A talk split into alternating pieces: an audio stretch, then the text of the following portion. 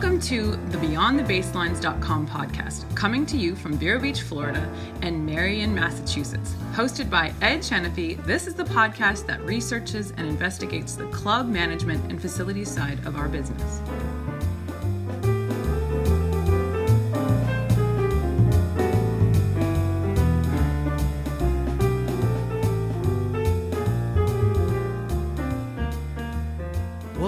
BeyondTheBaselines.com podcast. I'm Ed Chenefee, and this week I'm not your host, as our associate Jennifer Gelhaus takes the mic for us. Jennifer is director of tennis at East Chop Tennis Club up there in Oak Bluffs on Martha's Vineyard, but she has a yearning that goes far beyond the club and tennis industries. Jennifer is working toward an industry more well rounded and instilling a better business and wellness sense than at present. And today, her podcast does just that. So, Jennifer, please take it away. Hello and welcome to the Beyond the Baselines podcast. My name is Jennifer Gelhaus and I will be your host today. I was actually a guest here a few weeks ago and I absolutely love this platform. I'm very thankful to Ed Chenefee for sharing the mic with me today, and I'm super excited to collaborate with Beyond the Baselines. Today I have the pleasure of interviewing a dear friend of mine, Dr. Barbara Nalani Butler. She's a sports management professor at Kennesaw State University, which is so cool because if I could go back in time to my time in college and do it all over again, I would definitely choose to study sports management.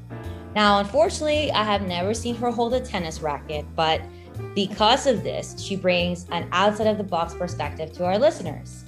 She co authored the fourth edition of Social Issues in Sports, which is a textbook and it talks about current trends in sports and the connections between sport and politics, economics, religion, race, gender, youth, etc. She is involved with the International Olympic Academy's international session for educators, where she works with scholars around the world to educate on how sports can be a vehicle for peace and understanding. Welcome, Dr. Butler. We are so excited for you to join us today. Thank you so much for having me. And it's so great to catch up with you and just to talk about these issues that we, you know, talk about sometimes just because we're friends and we're both passionate about sports. So, uh, again, thank you so much for welcoming me to be on the Baselines. Of course. And I apologize in advance if I call you Nalani because, you know, I'll try to keep it professional and call you Dr. Butler, but I might might call you Nalani every now and then. No worries, no worries. this is not the classroom, so it's completely fine. okay, good, good, good. Um, okay, so tell us a little bit about your background and what you do. How exactly did you get into this world of sports management? And was this something that you always wanted to do? Also, if you can tell us a little bit about your future plans. Well, similar to you, I played sports my entire life. I played soccer since the age of six.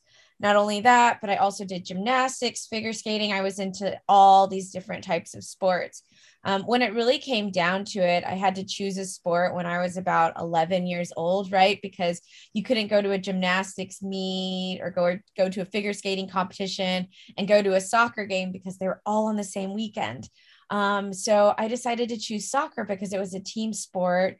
And at the time, I just really loved my teammates and um, I was playing outside back and I just, you know, started there in that position and it was just really exciting for me. So I played soccer my entire life and then I got a scholarship to Xavier University in Cincinnati, Ohio. Um, at Xavier, I had about five different majors. So I majored in English at one point, communications, business, and I don't even know what the other one was. But then I finally actually ended up deciding on sport management um, because I took a class or an elective and I just fell in love with it. And then I realized it was a major. It's very interdisciplinary, and um, I love the students in my class. I the professors were great and everything involved experiential learning. We worked with the Rudi Johnson Foundation at one time and we created an event for them. And at that point, I realized this is exactly what I want to be doing. Um, and then through the curriculum, they actually embed an internship in the curriculum. So I ended up working for US Bank Arena when I was up there, and they hosted some sporting events and also some concerts. So I learned about the sport and entertainment business. And then from there, I actually ended up working with the Cincinnati Reds with marketing and promotions, and then moved to Lake Placid after college and worked for Bobsled and Skeleton. And during my during my interview, they said, "What do you know about Bobsled and Skeleton?" And I said, "I really enjoyed the movie Cool Runnings. It was a great film." Oh my gosh, I love that movie. such a good movie, but I did not know anything about it. But I was super honest in the interview as far as, hey, I've had experience working marketing promotions, some community relations, you know, rattling some stuff that I had done. But I said, look, I don't know anything about Bobsled Skeleton, just cool runnings. And it was a great film. And they said, well, you know mm-hmm. what? Come on up here. We'll teach you everything that you need to know. So packed my car and I drove about 17 hours up to Lake Placid and then um, from there, wow, okay, so I'm just reflecting on everything. From there, I moved down to Atlanta, went to Georgia State, got my master's degree in sport administration. Um, when I was at Georgia State, I was a graduate assistant. I work with player foundations. Um, who else did I work with? I worked in a lot. I was always working. Um, and I worked in experiential marketing and I and I loved that. And I always say, hey, if I wasn't a professor, I would do experiential marketing. Um, I traveled around the country just doing activations for different events um, related to sports and also concerts. So that was really cool.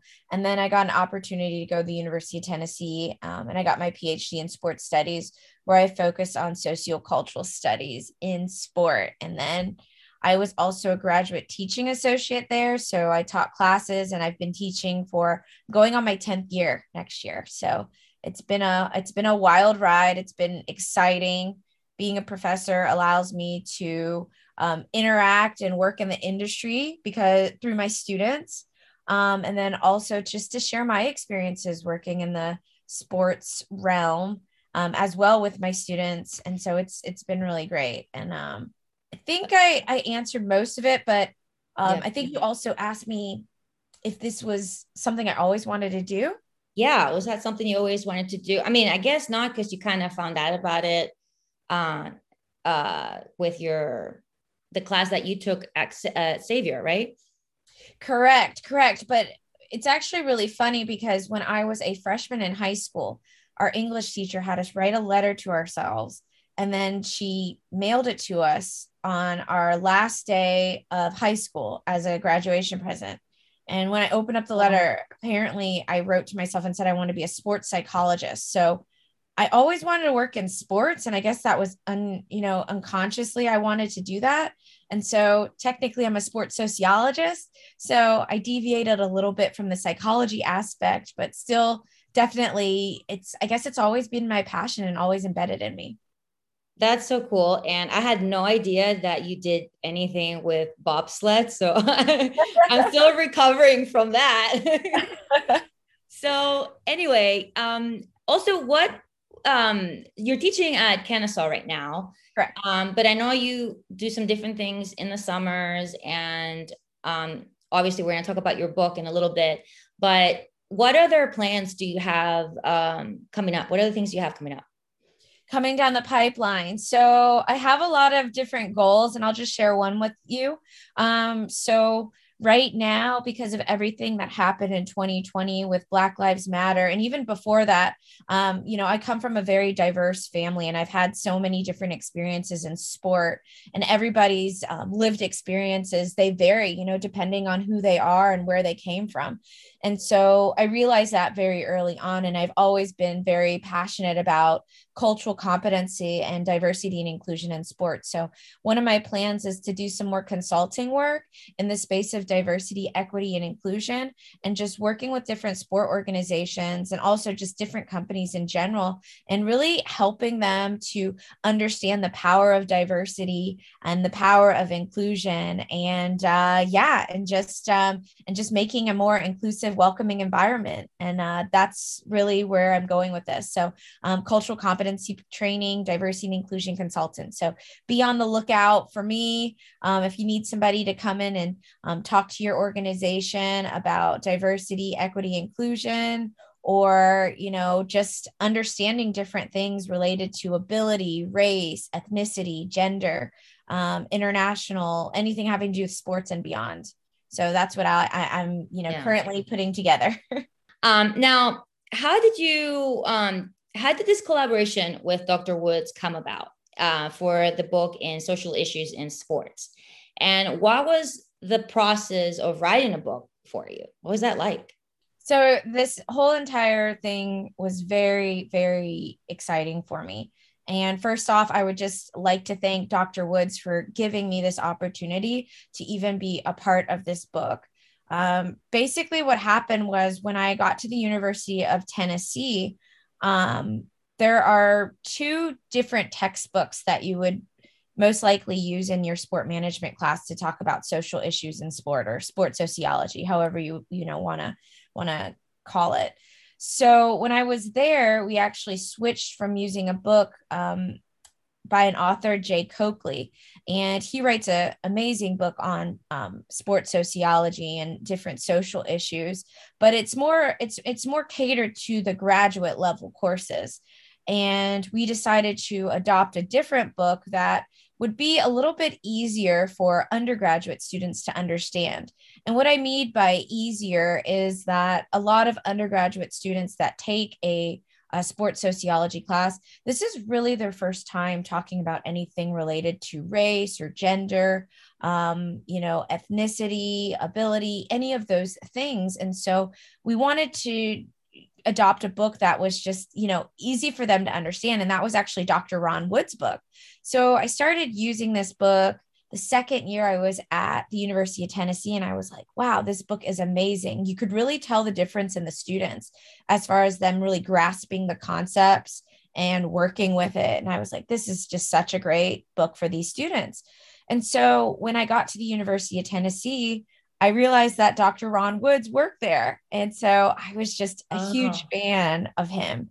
And I had been through the years because I had just read his book, every single edition. I used it, I integrated it, I, you know, created workshops with it, everything. And so I just wrote him an email and I said, Hey, I'm a huge fan of yours. Can I buy you a cup of coffee or tea and just get to know you? Because I think we have a lot of similar interests. Um, That's so cool yeah. So he wrote me back. He's like, oh, this would be great. So we ended up just meeting every month and just going to the Starbucks on campus and talking over a cup of tea because I don't really drink coffee. I know you're a big coffee drinker, but yes. I, I don't drink it. But um, and we would just sit there and we just talk about these different issues that were going on in the world and just about sports. And he's just pretty amazing. His wife works for um, USTA in Orlando and he actually no way. Yeah she, she works?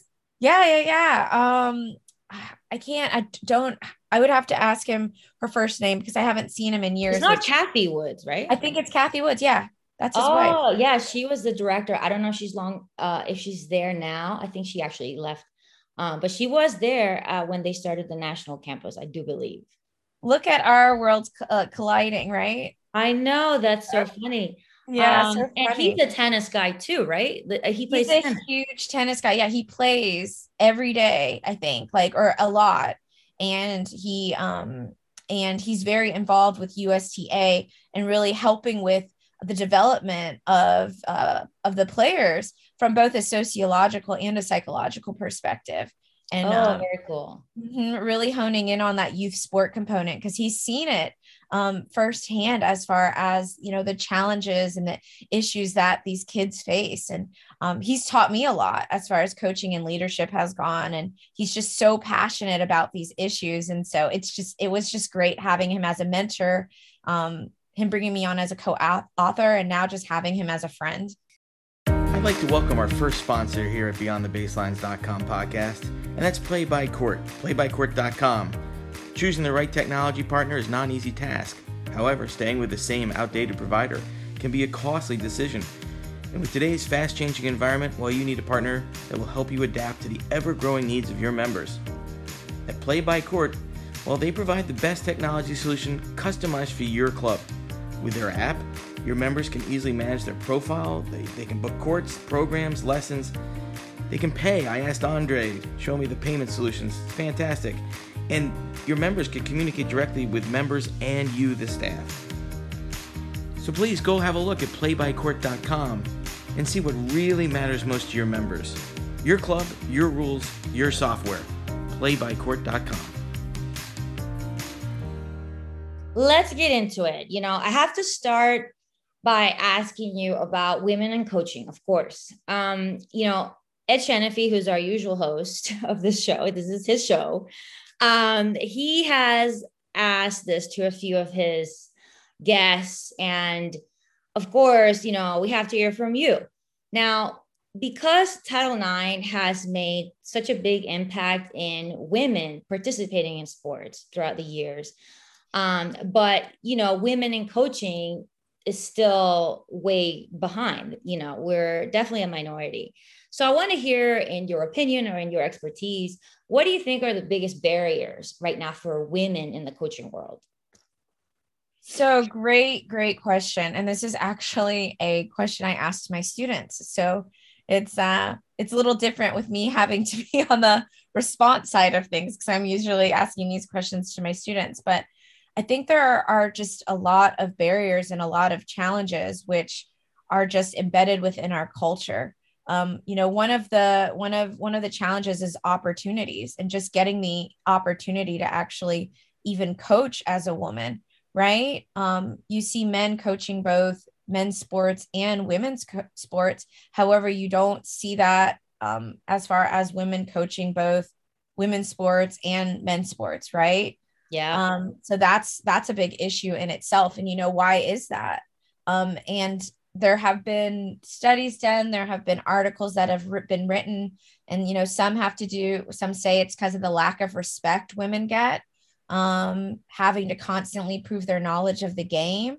And then just a lot of the images and ide- ideologies we see that are embedded in us about coaching usually when we watch movies or we go out on the field, we see the dad coaching, right? We see men coaching. So young yeah. kids growing up thinking that a coach is a male figure, which is not true at all, right? We all come in um, different shapes, sizes, colors, genders, yeah, all of that. Um, so there's there's a lot of reasons for that. Um, and you know, you were we were talking about Title IX earlier, right? Mm-hmm. And so Title IX, um, what a lot of my students don't realize is that Title IX is a federal law here in the United States. And nowhere else in the world do they have Title IX. So it's just pretty amazing that we have that here in the US. And that's just created an opportunity for so many girls and women to get involved in sports, including both me and you, right? We basically were like the second wave of Title IX. Yeah. Um, and I, I tell my students that all the time like when i was coming up i couldn't even buy women's size uh, you know cleats. I'd have to buy them in, in men's sizes because they didn't have women's sizes. Oh in, uh, wow. soccer yeah and even our uniforms. I, I remember having these velcro um, straps that i had to strap up my sleeve with, sleeves with because the uniforms were so big that we'd have to roll our shorts and roll our our tops so that they would they would fit. Um so and you, you could see that when you see Mia Hamm and everybody playing they their uniforms are really baggy and that's yeah. i don't think that was a style it was just that's what we had back then and um what people don't realize either is that you know it was a federal law that was enacted in 1972 but it really didn't actually start to be implemented until the 1980s so even though it was a law, it was like, okay, cool, it's a law, but we're not really going to do anything about it. And then in the 1980s, we saw, you know, Pat Summitt, who was a trailblazer. Um, and she did so much for women's sports. And we saw, you know, people like that really coming to the forefront. Um, and they were able to do that because of Title IX, um, which was which was awesome. And so Title IX um, really helped women as far as access, but not really in coaching, because at that time we had the AIAW, which is the Association for Intercollegiate Athletics for Women. And that's where a lot of the women's coaches were. Um, that's actually the same as the NCAA. So that's the AIAW was like the NCAA, just but specifically for women back in the day. okay. You know, yeah, it was founded in 1971. And so women athletes, female athletes, and women's coaches were all in the AIAW. And then in the 1980s, the NCAA started to say, hey, guess what? Like, there's actually some money in women's sports. So uh, we should start hosting some women's championships. And they started doing that. And then it became a competition between these two governing bodies for intercollegiate athletics, and the NCAA ended up winning, right? And then absorbing a lot of these um, female athletes and female sports into the fabric of the NCAA institution. But also, too, when they started to absorb that, men realized, oh wow, there's money in women's sports, and so that's when you really start to started to see the transition with a lot of men coaching female athletes, and then women being pushed out. Yeah, and then you also hear nowadays how you know when it when we talk about like viewership, you know that there's there's always the debate of you know the women just don't attract as much viewership as men. And I, I I think that's just totally wrong, you know. And we've having that conversation so many years ago, and that's why men got into coaching women's teams. You know, it it it doesn't make any sense.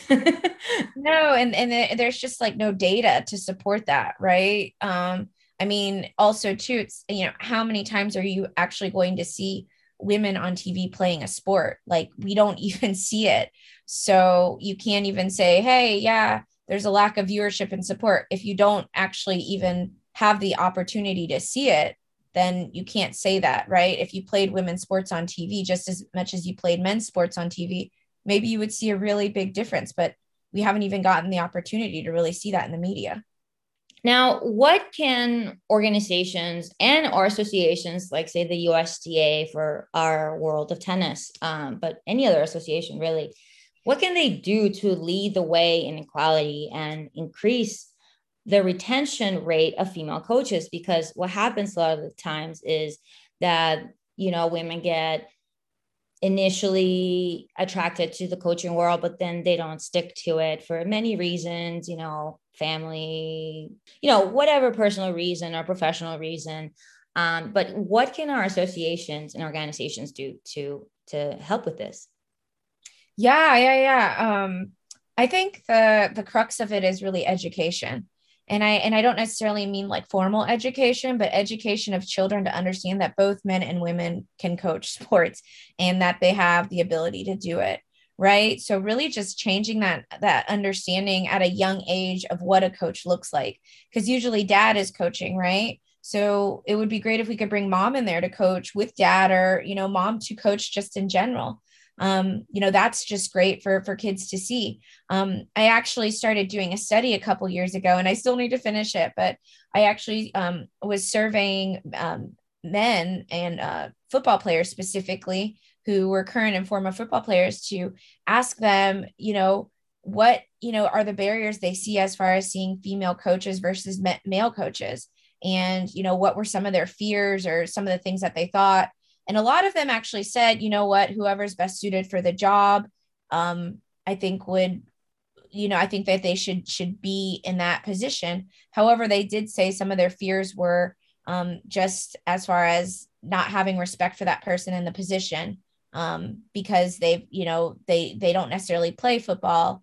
Um, and then also to just they've never really been a lot of round of women in football. So they, they were actually afraid of offending women in that position. So I really think it has to do with education as far as understanding, hey, women are in these roles. And also, too, um, the reason that they're not in these roles are because of the lack of opportunity um, as well. Um, and but they are fully able to coach um, at any level. I mean, and you've seen men that have not had experience playing in the NFL or the NBA, but they're coaching these teams, you know? Right. so yeah that's not a justification for a reason like, oh, you don't have the experience at this level. Well, there are men that are succeeding, like the Miami head coach, right? He mm-hmm. never played at the NBA level, he played at the college level. Um, so you can't use that as an excuse. He was brought on as a videographer, and uh, you know, in 2020, he almost won the NCAA. I mean, not NCAA, but the NBA championship in the bubble during a pandemic. So, right. um, yeah, I think education, just creating more opportunities and uh, having more structures in place to support women pursuing coaching opportunities, but also too when they get there, also having mentors and people in their corner that can advocate for them. Right? You can't do it all on your own. Yeah, absolutely. So, and I think women need a different type of mentorship too, because obviously we face different issues um, than than just just coaching you know? Yeah. Um so yeah i think that's a huge thing. I think that that's very important to have a good absolutely. No absolutely i agree with you. And you know down in tampa bay it's pretty amazing like what they're doing right? They're really doing a great job of integrating women into the fabric of their coaching staff. And um before i left tampa and all the great warm weather i took a i took a group of students on a tour of uh, One Buc Place uh, where the you know buccaneers play uh, and they were actually renovating their locker room. And the reason they were renovating their locker room was because they uh, recruited women to be on their coaching staff and they needed to create a space where women could feel safe and where women could shower and change and be a part of that locker room culture right yeah. and so that's a part of it too is is really creating that space and that support and that infrastructure wow that tells you a lot, you know, because they're they weren't even equipped to have women.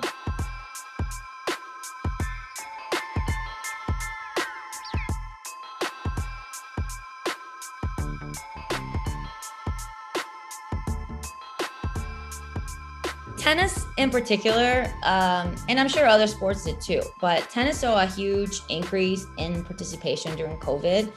And it could be due to the nature of the sport. You know, it's an individual sport, it allows social distancing and all that.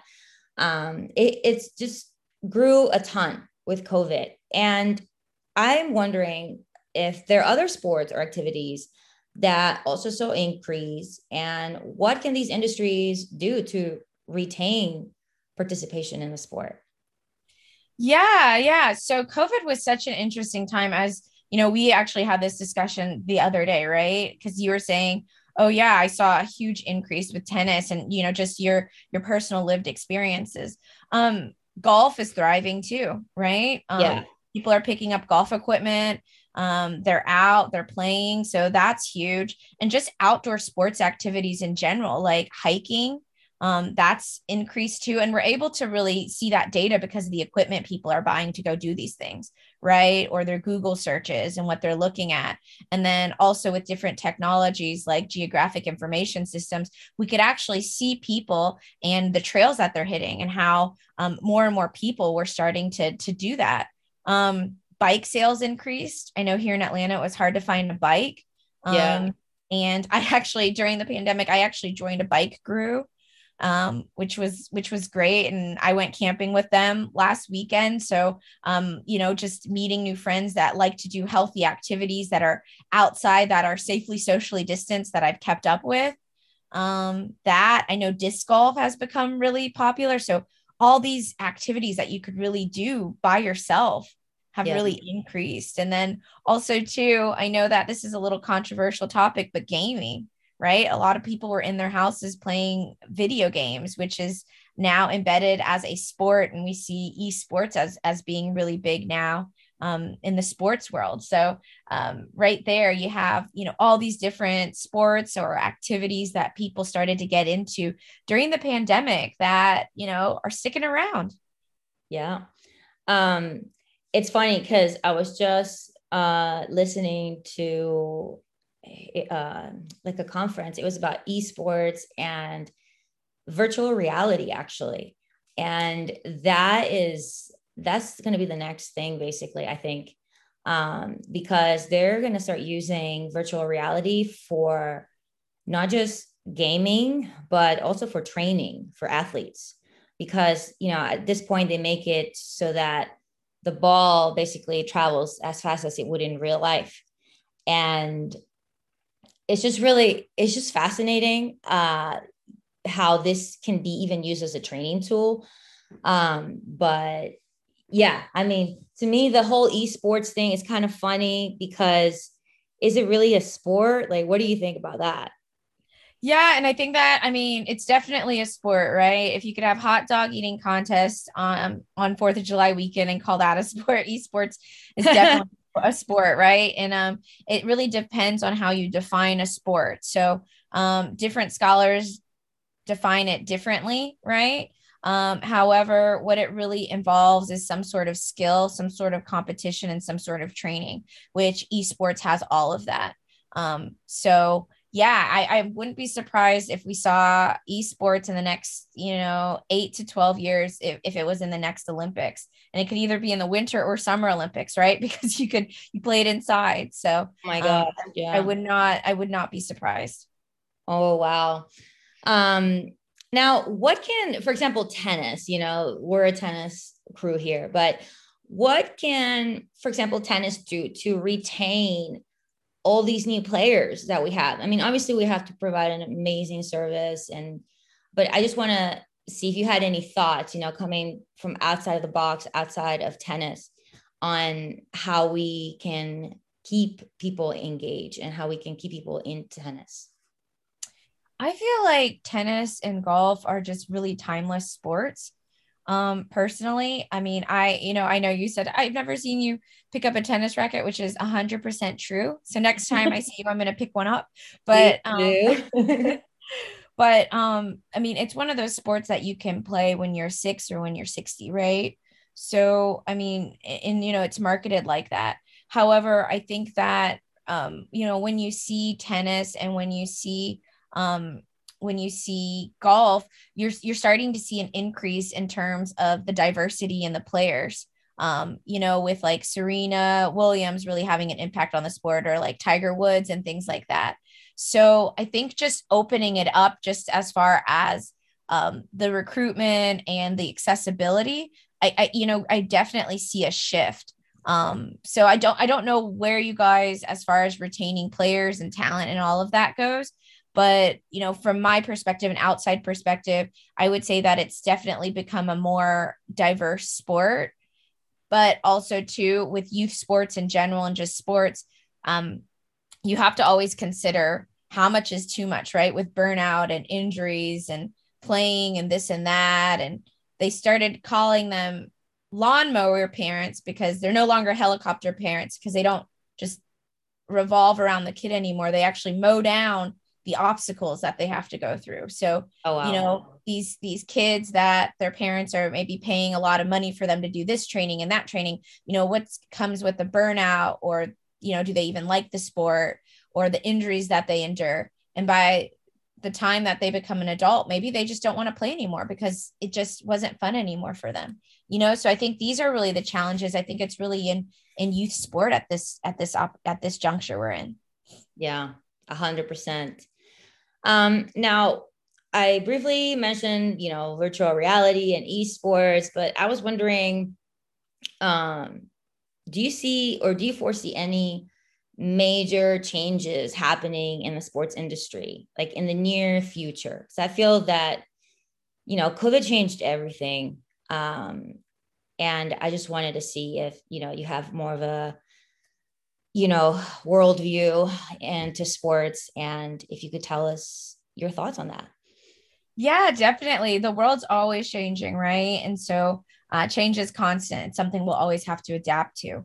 Um, and you brought up a great point with VR and technology um, that is being used. I remember, I think I, uh, Jameis Winston, I feel like I saw a video of him using it. Actually, yeah, when and when I was in Tampa at the Bucs, so it was like, you know, 2016, he was using the technology um, as far as from a quarterback's perspective. And you'll see a lot of QBs using it. Oh, um, the exact reason you were saying that. And um, I'm sure tennis, you'll see that as well, right? Um, yes, we're always way behind. So it doesn't surprise me that, you know, football had it in 2016 and it's just now starting to make its way into tennis. Um, I just find it fascinating yeah, it's super fascinating. Um, I just took a tour of a sportsplex facility here in the Atlanta area. It's called Lake Point, and they're doing some amazing things with virtual technology, with virtual technology, with uh, VR, and just with technology in general. Um, they have um, they have they actually do a lot with data analytics and tracking baseball talent, so they can tell you everything from a young age to an old older age as far as how fast that you're pitching the ball how many catches you have where you're standing on the field. Um, it's pretty amazing what they're doing and they do these scouting reports. Um, it's called prep baseball report so all the stuff they're doing with data analytics and the fact that um, these scouts can come and uh, just get a printout of these kids and see you know how how they're doing over the years and um, if they have the potential to you know be recruited for intercollegiate athletics or for professional sport um, we see in basketball with technology and the fact that you can get data analytics with you know all these different players um, as far as their positions on the court or how fast they're running or you know their heart rate and you know different things like that. So technology is you know helping with the recruitment of athletes to really push themselves. And you could see if an athlete is really pushing themselves and all of that but you know there's always good things and bad things so you know how much is too much technology so i think that's a question we'll start asking ourselves um it, you know we're asking ourselves that now but um, we'll be asking ourselves that more in the future as we start to um, bring it into uh, more of the fabric of sports. Yeah, absolutely. And analytics is touching every part of sports from training to the business side, marketing, everything. Um, even in tennis, I always talk about it because I find it fascinating. And I think tennis is way behind again um, because I think analytics is so important for the business side of club management. And, you know, I could go on and on and on about that, but I think that that's another thing that just needs to, or not needs to, it will happen and yeah. uh, to make us better.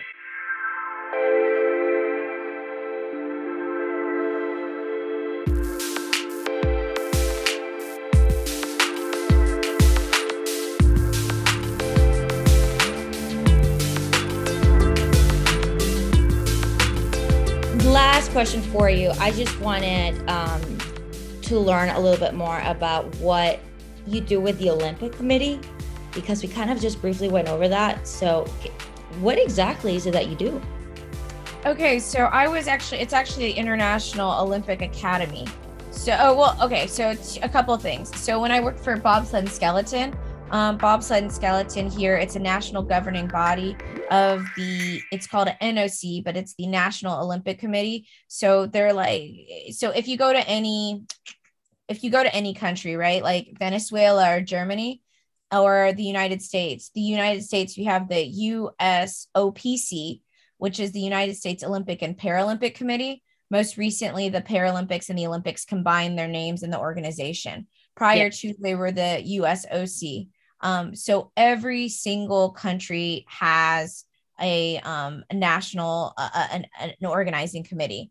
Um, so I worked with an NGB, which is a governing body, and then that is a branch of the United States Olympic and Paralympic Committee. So I'm still very much connected with them. I get uh, emails about internships and opportunities all the time which i pass on to my students because you know i'm i'm not looking for a job right now um, so I pass that on to them. So I definitely have those connections because the network, the built-in network that um, the you know US OPC has created here um, for you know anybody involved with any of the NGBs um, or just the you know Olympic Committee in general.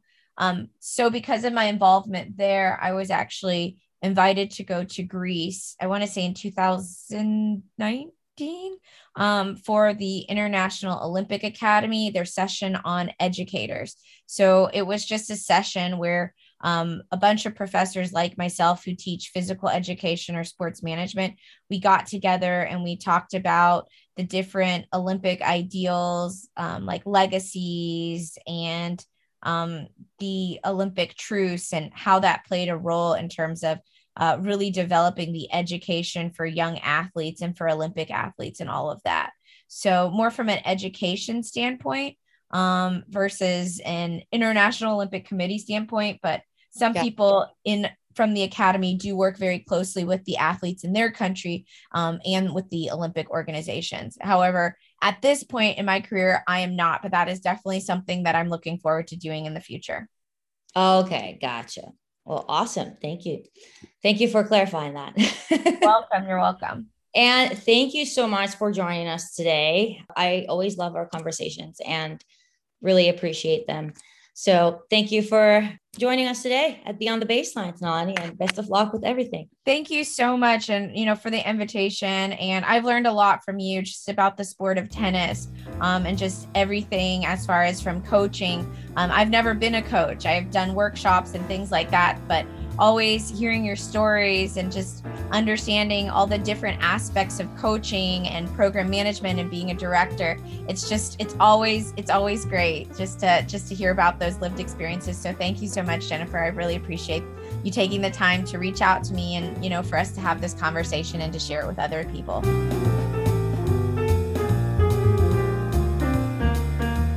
Thank you so much for listening this week. We really appreciate it. I just want to let everyone know that our introductory music is by Ed Shanafy Sr. and his amazing trio, and all the chapter breaks is original music by my daughter Olivia Shanafy. We hope to hear more from them as we continue this podcast through 2021, and we hope to see more of you as well. Thanks for listening.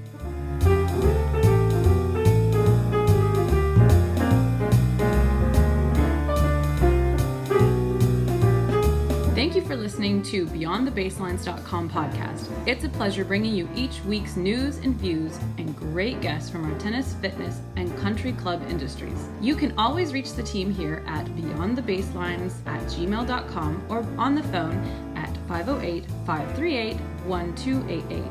Please do visit our website at www.beyondthebaselines.com, which is updated regularly with even more information for you, your club, or your facility. See you again soon.